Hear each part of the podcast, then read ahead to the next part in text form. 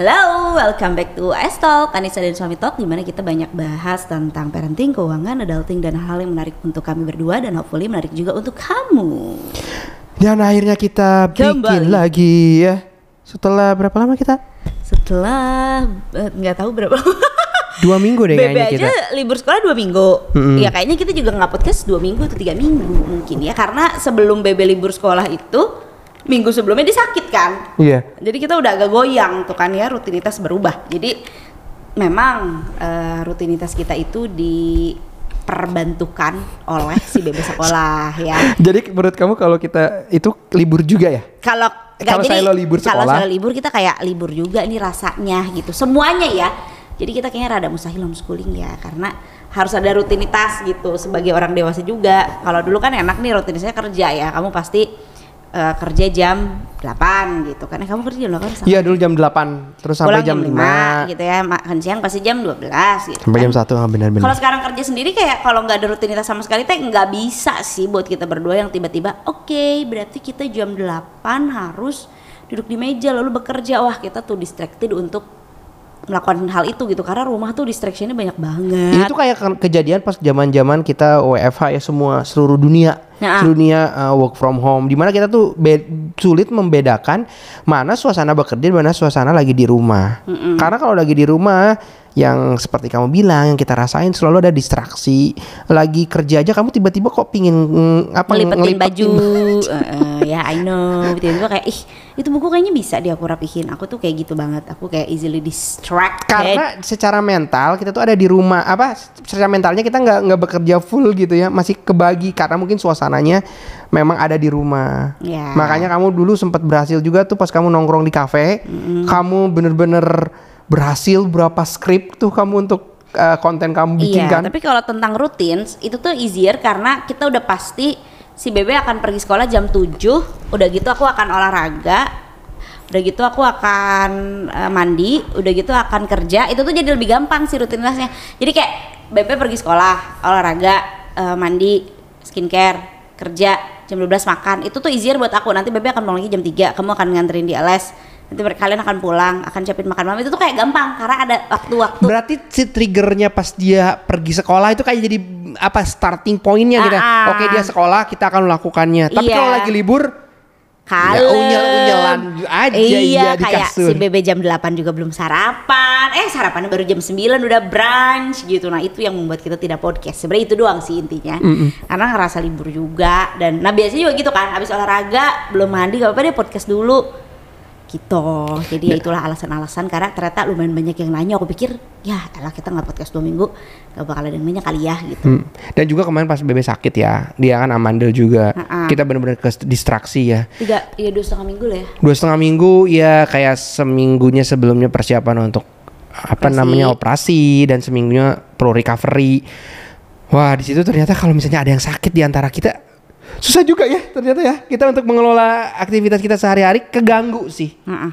Makanya memang kita ngusahain sebagai orang dewasanya kita selalu sehat gitu. Jadi kalau misalnya kita yang sakit ribet sih. Mungkin itu yang bikin stres orang-orang ya kalau masih kerja kantoran tuh anak sakit kayak repot banget deh. Kalau kita kemarin kayak smooth aja karena kayak ya udah kamu anter, aku les, aku kerja dulu di rumah, nanti aku nyusul ke rumah sakit karena kayak kerjanya fleksibel gitu. Tapi kalau kerja kantor ya wajar sih kalau anak sakit jadinya stres banget. Nih pas kamu ng- nunggu selalu di rumah sakit aku yang pulang gitu Ya, istirahat dulu kayak gitu, gitu ya iya. ada gantiannya dan enak banget karena waktu kita juga sih yang memang lebih nyaman lah ya dibanding sama kerja kantoran waktu dulu.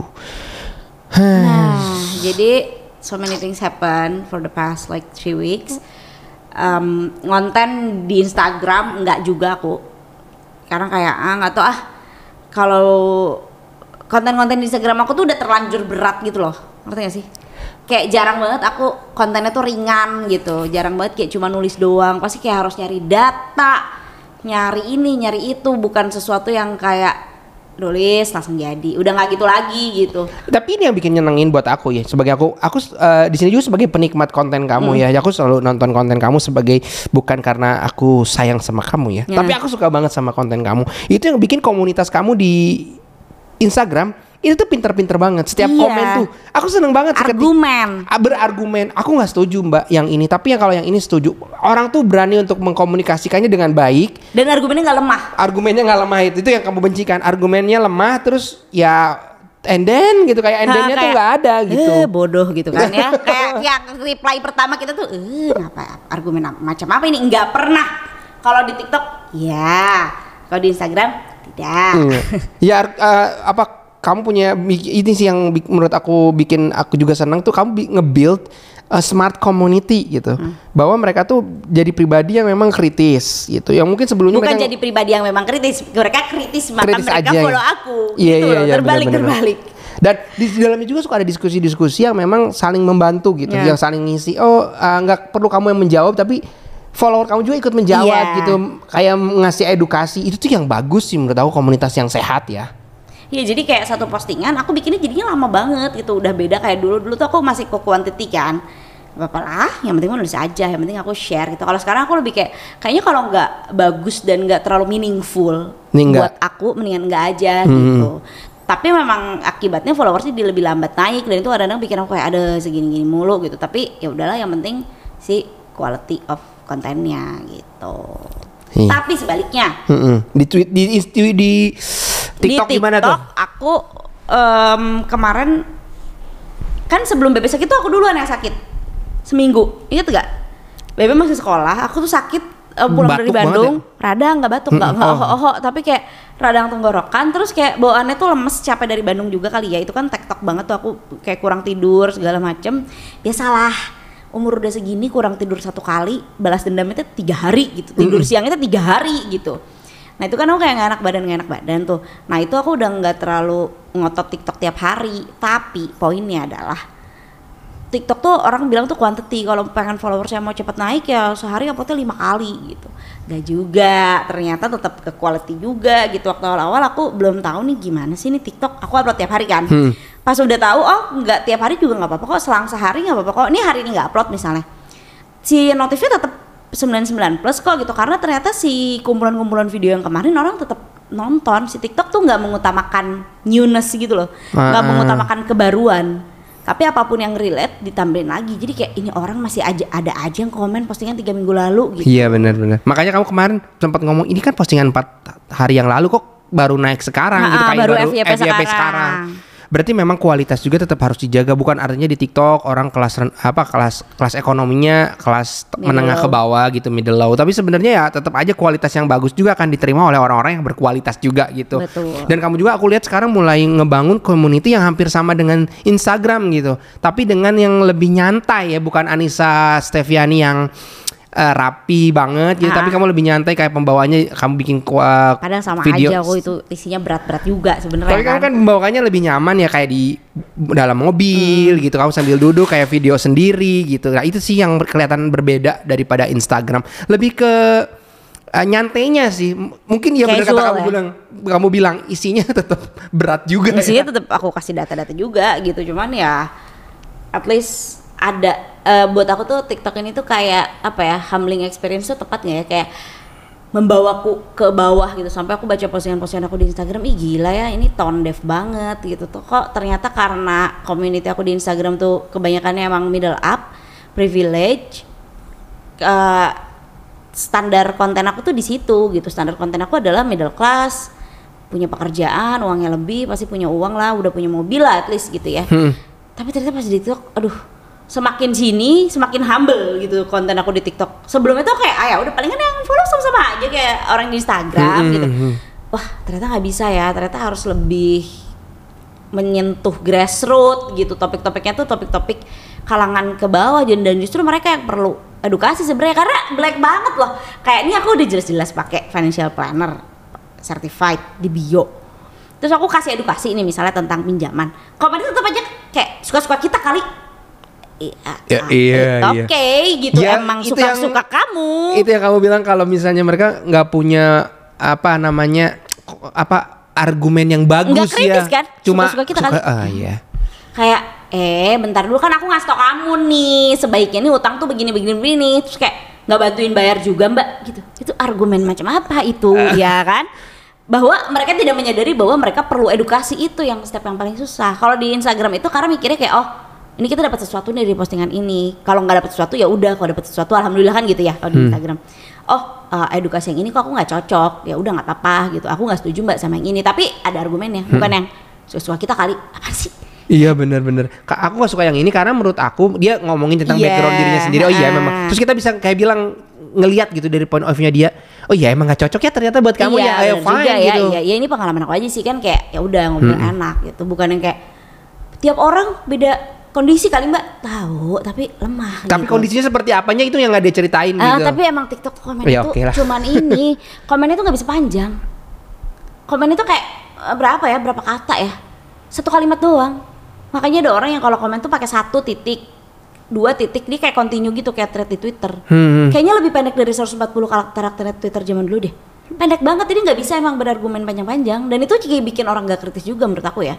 Karena bisa banget loh kalau si komennya panjang orang jadi lebih ter-encourage untuk komen panjang. Nah itu juga yang aku bilang kayak di Instagram kamu follower kamu ngebales juga untuk ngebalesin untuk apakah memperkuat eh, apa yang kamu bi- dibikin di konten atau juga kayak Mbak lemahan di sini gitu kan itu kan masukan juga buat kamu Iya, ya oh iya iya ya bener ya aku tuh kurang di sini gitu dan Heeh. well fine gitu artinya kita saling belajar juga di situ. Nah ngomong-ngomong ngomongin tentang yang kamu ngomong apa tentang middle kelasnya yang low gitu ya middle low gitu pas kemarin kamu langsung ke Cirebon sharing gitu kan itu gimana sih di daerah di kabupaten di Cirebon gitu apakah sesuai dengan dengan yang kamu bayangin ketika kamu ketemu orang yang middle low di sosial media gitu dan langsung ketemu mereka ah, banyak Ah, perubahan nggak banyak perbedaan nggak sih sebenarnya Eh, jadi kan aku ke Cirebon. Ini background story dulu ya. Aku ke Cirebon sama teman-teman eh, influencer finance gitu kan. Cirebon ini tuh bukan di Cirebon ya, ya yang ternyata Cirebonnya mah lumayan ada mall gitu kan Iya, ya, kalau lumayan iya, iya. lumayan kayak Cikarang lah gitu kan ya, nggak nggak kampung-kampung banget. Ini adalah di Kabupaten Cirebon. Berapa jam lagi tuh dari Satu setengah kotanya? Jam dari Satu setengah jam, Cirebon, oke. kayak jauh banget coy Jauh sih. gitu. Jauh banget sampai lewat tol lagi gitu dan si area ini tuh kayak kecil dan kayak cuman alun-alunnya doang gitu loh yang rame hmm. alun-alun kan terus ada Alfamart ada Indomaret kayaknya terus kayak ada tukang-tukang jualan pinggir jalan ada pasar. Tapi kayak abis itu Nggak ada. ada apa-apa gitu Iya, kan. iya, iya, ya udah ya perumahan aja gitu. Nah kan ketemu langsung. Terus aku mikirnya kayak emang ini mau nih orang-orang diedukasi? Karena kan kalau niatnya edukasi tuh orang mau dateng nggak gitu ya. Terus akhirnya kita bilang lah kita iming-imingi dengan berbagai door prize dan hadiah. Jadi door prize itu banyak banget tadinya banyak banget. Aku merasa mereka juga datang karena itu, karena door prize karena door prize. Dan aku juga merasa eh mereka mau nanya dan mau involve, eh, mau apa ya engage gitu ya, eh, antusias karena setiap yang nanya dapat hadiah, setiap yang ngejelasin dapat hadiah, semua orang dapat hadiah gitu intinya. Karena kita ada sponsor juga kan. Nah, tapi ada orang-orang yang kayaknya terpaksa doang gitu ya datang ke situ. Mungkin disuruh istrinya atau mungkin karena komunitasnya ikutan masa dia enggak gitu-gitu. FOMO gitu ya. FOMO. Itu diam kan gak berargumen gitu. Dan itu banyak mahasiswa juga ya karena di situ ada UIN kan di Cirebon tuh ada UIN Sunan Gunung Jati. Banyak mahasiswa juga. Itu kan argumennya bagus-bagus gitu ya. Tapi juga yang diem aja. Banyak banget yang diem aja dan nggak ngomong apa-apa gitu. Terus aku mikir apakah orang-orang ini kalau di sosmed juga diem aja? Atau apakah mereka juga emang ini tipe-tipe yang kalau argumen di teks aja lemah apalagi disuruh ngomong gitu lebih gak bisa lagi karena kalau gitu. misalnya teks minimal kita bisa mikir dulu ya Iya, karena ternyata susah banget ya. Eh, ini nih ada ibu-ibu PKK kan, si kader-kader PKK-nya datang semua. Terus eh, satu orang mau ngasih summary gitu kan, dapat hadiah-hadiahnya lumayan lah emas kayak gitu-gitu. Terus dia ke depan, bagus banget nih si ibu ngomongnya gitu ya. Kayak public speakingnya oke, tapi karena si ibu kader PKK. Nah terus ada lagi nih ibu-ibu kayak lebih muda lah anak Gen Z tapi udah nikah gitu ya, kelihatan lah mukanya masih muda. Itu men, apa ya eh, bikin satu kalimat utuh berbahasa Indonesia aja kan nggak bisa. Eh, eh, eh, campur lagi bahasa Sunda gitu campur lagi bahasa Cirebon kali ya kan bahasanya beda. Kayak ya ampun nih orang susah banget ya gitu.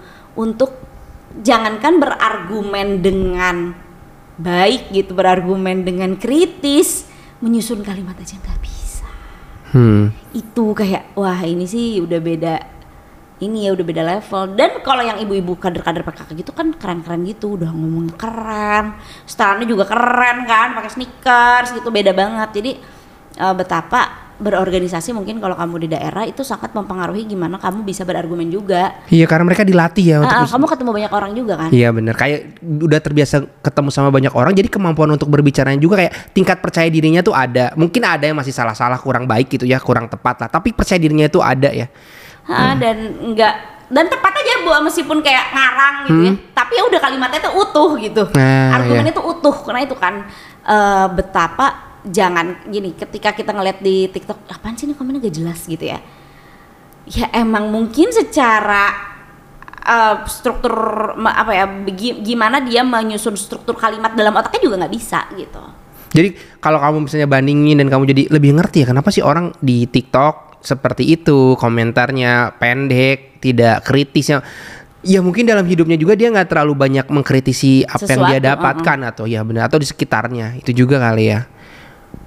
Kalau kamu bagaimana update your life Update aku sekarang eh seminggu terakhir sih berat badan bertambah. Gendut banget, nggak olahraga sama kamu, terus juga makan nggak keteratur. Akhirnya kan crafting apa craving Craving. pingin ngemil Gorengan. ngemil. Enggak gorengan enggak Oke. aku ya. Enggak, tapi kamu kamu kita nggak beli gorengan di tukang gorengan sih enggak. Hmm. Tapi kamu beli di tempat kue basah belinya tahu goreng coy. Iya iya Dua iya. iya. gede banget lagi aku kayak wow gila gede banget. Ya jadi jajan. Jajan sih, Nggak selalu jajan. Ha-ha. jajan ada gorengan juga. Ya itu nggak nggak nggak apa ya nggak keatur. Mungkin karena kamu sakit, salah sakit kemarin kan. Kayaknya Brain ya? yang sembuh aku doang, Ha-ha. yang sehat aku doang. Kayak aku juga kayak Capek sendiri gitu. Iya ya kenapa lari ke makanan ya aku juga nggak ngerti. Ya terus akhirnya aku anxiety lagi kemarin dua minggu terakhir aku anxiety karena kamu sakit semuanya sakit jadi kayak ada pikiran gitu aduh gimana sih? Gitu. Sampai kemarin aku ngelamun terus kamu kenapa sayang? Ya aku okay? Iya oke katanya. Ya sih aku anxiety banyak banget yang aku pikirin. Kesehatan dan semuanya. Rumah acak-acakan. Tapi itu kan itu, itu kan given. Maksud aku ketika eh, si rutinitas terganggu, kamu larinya ke makan, kamu jadi gendut, abis itu kayak rutinitasnya makin terganggu karena kayak mikirinnya makan terus. Habis itu rumah berantakan kayak itu kayak udah urutannya pasti bakalan kayak gitu. Ya, Jadi kan ini nggak terjadi satu kali dua kali ya. Sebelumnya Uh-uh. juga pernah terjadi ketika aku eh, anxiety-nya ada lagi. Pasti ciri-ciri utamanya adalah rumah berantakan, rumah berantakan dulu. rumah nggak diberesin ya. Hah. baju kotor sama baju bersih ah baju bersih nggak dilipat baju kotor nambru di mana aja gitu kan kayak aduh aku juga karena pikiran juga pikiran aku juga di apa di mana-mana gitu all over the place. Ya barang-barang juga kebawa juga ya. Tapi pas kamu bantuin untuk beres-beres itu mulai membaik loh sayang. Iya makanya kan kayak wah ini kayaknya aku juga gak beres deh lama-lama kalau rumahnya berantakan. Mm-mm. Jadi kayak eh gak, aku beres-beres deh. gitu. Tapi itu juga aku baru ada waktunya kan. Itu pas apa ya kayak kalian udah nggak kalian nggak ada di rumah kalian pakai pergi deh berdua ya apa-apa, aku beres-beres ngomong sendirian gitu main bola main apa ya Ha-ha. tapi Bebe juga udah sehat kan. Bebe sehat kamu juga udah sehat aku juga eh, malah aku yang jadi anxiety ya tapi udah semuanya sehat kembali ya normal lagi sih Eh,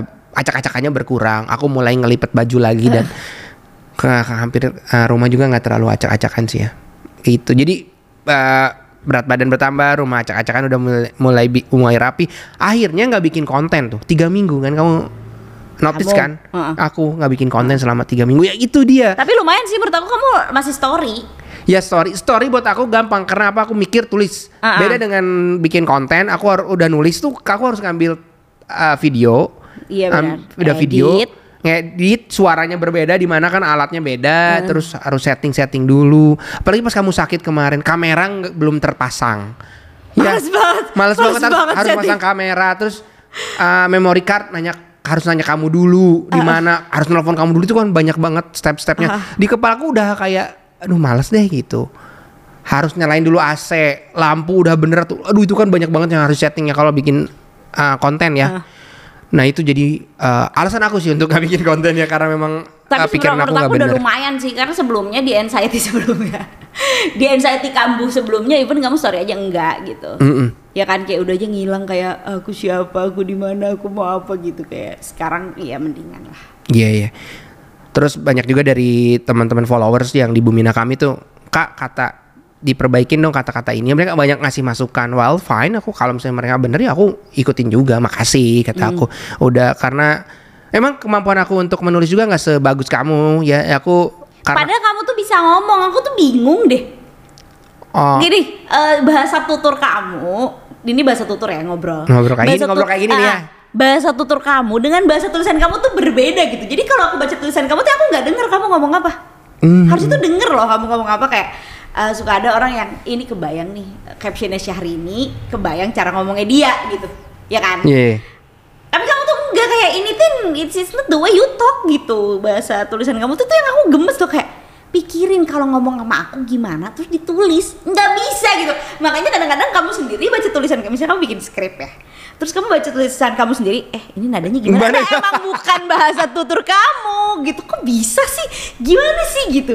Padahal tuh menulis termudah adalah kita kayak ngomong ke orang bicara seperti apa ditulis gitu. Emang kamu nulis gitu? Kayak enggak kan? Makanya pas dibaca sendiri kok nadanya gimana ya? emang nggak tahu bukan bahasa tutur Karena aku pernah cerita sama kamu juga kalau aku lagi baca atau Hah? aku lagi nulis terus ada kata yang suka hilang. Mungkin aku bilang mungkin disleksia. Mungkin ya kalau dites mungkin ya. ya. tapi aku belum tes nih ya. Hmm. Tapi memang kalau aku lagi baca tuh suka ada yang hilang sayang katanya. tapi kan kamu tidak perlu membaca Ya, proses menulis itu tidak ada Oh, iya sih. membaca kan Tapi ketika me- me- menulis tuh kan aku tuh ngomong di kepala aku kan. Terus aku ketikin ya. Iya. Nah ketika diketik suka ada kata-kata yang hilang sayang itu udah aku baca lagi. Ah, menurut aku, itu gini gini menurut aku itu satu condition kamu membaca ada kata-kata yang hilang. Tapi apa yang ada di otak kamu terus kamu tulis itu different thing sih. Kamu Nah, tuh kayak suka kamu- hilang juga, saya iya jadi- ngerti. Tapi iya. kamu tuh kayak pengen fancy gitu loh. Kayak bukan pengen fancy kayak kamu berusaha biar orang ngerti gitu. Nggak perlu kamu udah ngomong aja gitu kamu ngomong di otak. Orang ngerti kok kayak kamu menjelaskan sesuatu tuh kan bisa kan. Kamu ngomong sama klien kamu kamu ngejelasin itu bisa dia ngerti gitu tapi begitu jadi tulisan Kok enggak jadi ya? nggak Iya, iya. ngerti gitu Karena ketika ngobrol sama orang, aku bisa ngelihat uh, gim- Respon. respon mereka gimana. Responnya ketika nggak baik, berarti aku harus milih kata yang mana. Itu cepet banget sih kalau ngomong ya. Nah, ah, kalau terus kamu ngobrol, juga ngelihat ininya ya, ngelihat tipe orangnya kayak apa. oh iya itu banget sih. Jadi uh, kalau misalnya aku di klinik itu ketemu klien, aku tuh akan berbeda-beda gaya penyampaiannya. Ada yang aku lewatin, ada yang aku satu persatu gitu karena oh dia ngerti nih daerah sini aku bisa ngelewatin. gitu.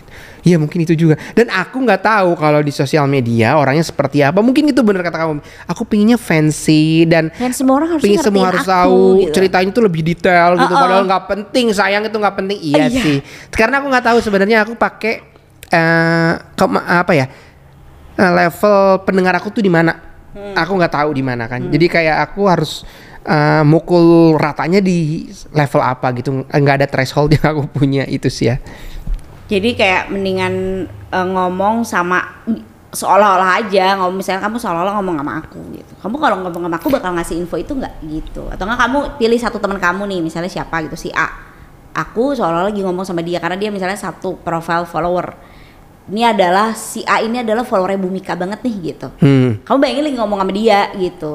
Oke, jadi aku punya lawan bicara yang di, aku bayangin dia gitu karakternya seperti Ah, apa. ah. Oke, itu ngebantu banget sih. Aku nggak pernah ngebayangin kayak gitu. Aku aku talk to nobody. Kalau lagi aku Iya, nulis, I- I- betul. I'm talking to nobody. Jadi aku Kamu gimana kan kayak ya? public speaking kan jatuhnya kan? Gimana? Kayak public speaking. Iya iya. Kayak kamu ngomong ke banyak orang aja padahal enggak dong kayak Oh. misalnya aku story tadi teruntuk teman-temanku rakyat mampang gitu-gitu kan kayak ya aku ngobrol kayak ke teman aku aja gitu. Oke, well nanti aku coba deh untuk tulisan-tulisan berikutnya di story ya. Maafkan podcast hari ini memang ceritanya mau update aja sih update kehidupan tapi nanti kita akan tag satu lagi ya biar ada ada isinya gitu. Untuk minggu depan lah ya. Minggu depan lah ya gitu. Sekarang ya udah gini aja dulu untuk FYI kita ke mana aja karena tiba-tiba udah bulan Oktober. Oh iya bener juga. Bulan September aku cuma ada dua postingan deh kayaknya di Instagram. Oh wow. Dan ini juga yang aku mau bahas sebenarnya. Aku Hmm. ada di talking point kita bahwa kita uh, kita berdua tuh mindahin sesuatu kok ke akhir tahun gitu. Hmm. Kenapa nggak dari awal? Kamu kan selalu bilang setiap tahun kita akan belajar hal baru. Hmm. Di awal tahun kita nggak tahu mau ngapain. Mundur mundur mundur terus akhirnya di September kita belum ngapa-ngapain loh sayang. Oke Iya. kita les Perancis. Akhirnya kita ngambil bahasa Nah. Perancis kan seminggu dua kali kita. Iya. In my defense karena dari awal tahun sampai bulan Juli itu aku draining nyiapin liburan coy.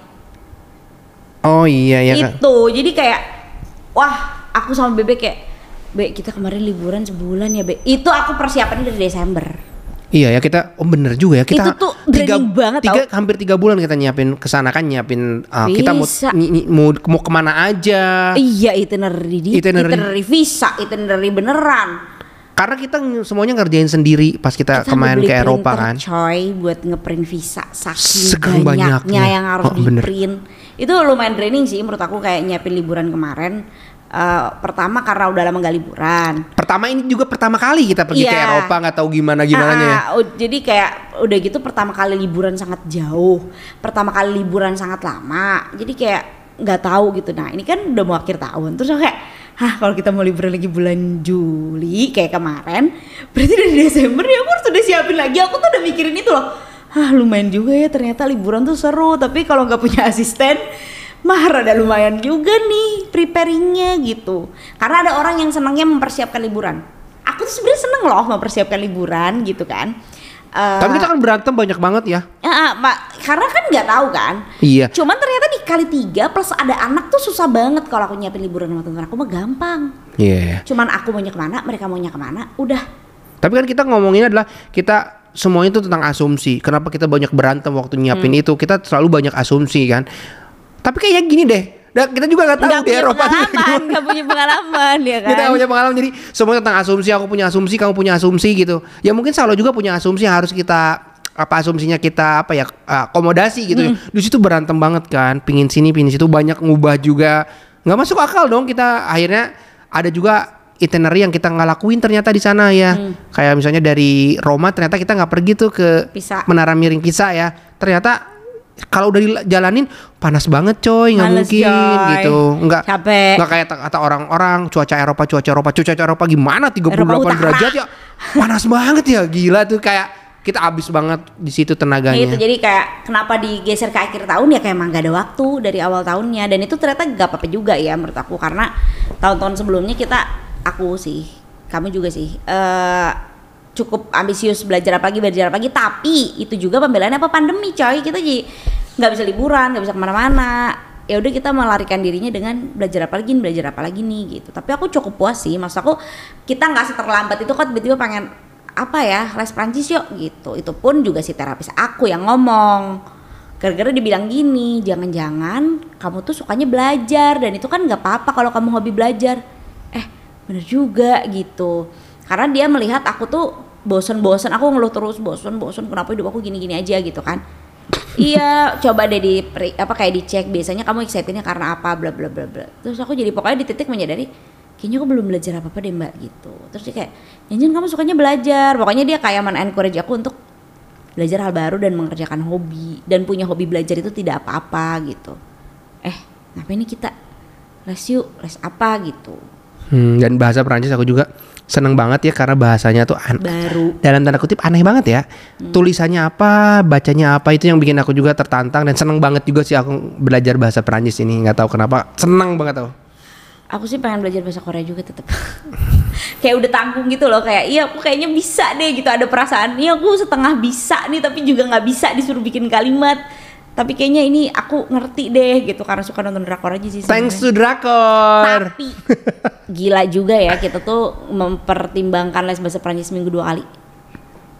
Kayak coy seminggu dua kali kita akan offline keluar rumah. Big deal banget ya ternyata. Makanya kamu udah bolos tiga kali aku udah bolos dua kali. Sekali kamu? Dua dong. Sekali kan dong kemarin enggak juga. Kemarin lagi kita ke Bandung oh iya kamu dua kali ya aku tiga kali bener-bener bener. Kamu tiga kali aku dua kali. Tapi juga di satu sisi aku ngerasa kayak untung kita daftar berdua sih. Jadi kayak kalau aku bolos kamu enggak. Kamu bolos aku enggak gitu. Jadi nanti ada yang bisa aku ajarin Iya. pasti kelas apa aja. Iya dan biayanya menurut aku uh, worth it banget ya. Maksudnya murah lah hitungannya karena dia under kedutaan juga gitu jadi nggak terlalu mencari ter- untung. Tapi memang ada dari kedutaan tuh dari kedutaan Perancisnya tuh apa kayak pingin menggalakkan bahasa Culture, Perancis dong gitu ya. iya. culture-nya pingin biar dikenal sama banyak orang. Wow itu aja sih kali ya untuk podcast Life sekarang. Updates Hmm. udah sih intinya kita sedang belajar bahasa Perancis. Dan tidak jadi snob ya. Tidak tiba-tiba bikin story pakai bahasa Perancis ya tidak. Coba kalau mau bye-bye gimana nih? Nggak mau aku kan tidak snob ya udah kalau begitu see you. Semoga kita tidak eh kalau kita ngilang-ngilang lagi coba dicek mungkin itu memang sedang libur tengah semester. Atau libur akhir semester. Aku JG. Alright, aku ST bye-bye. Bye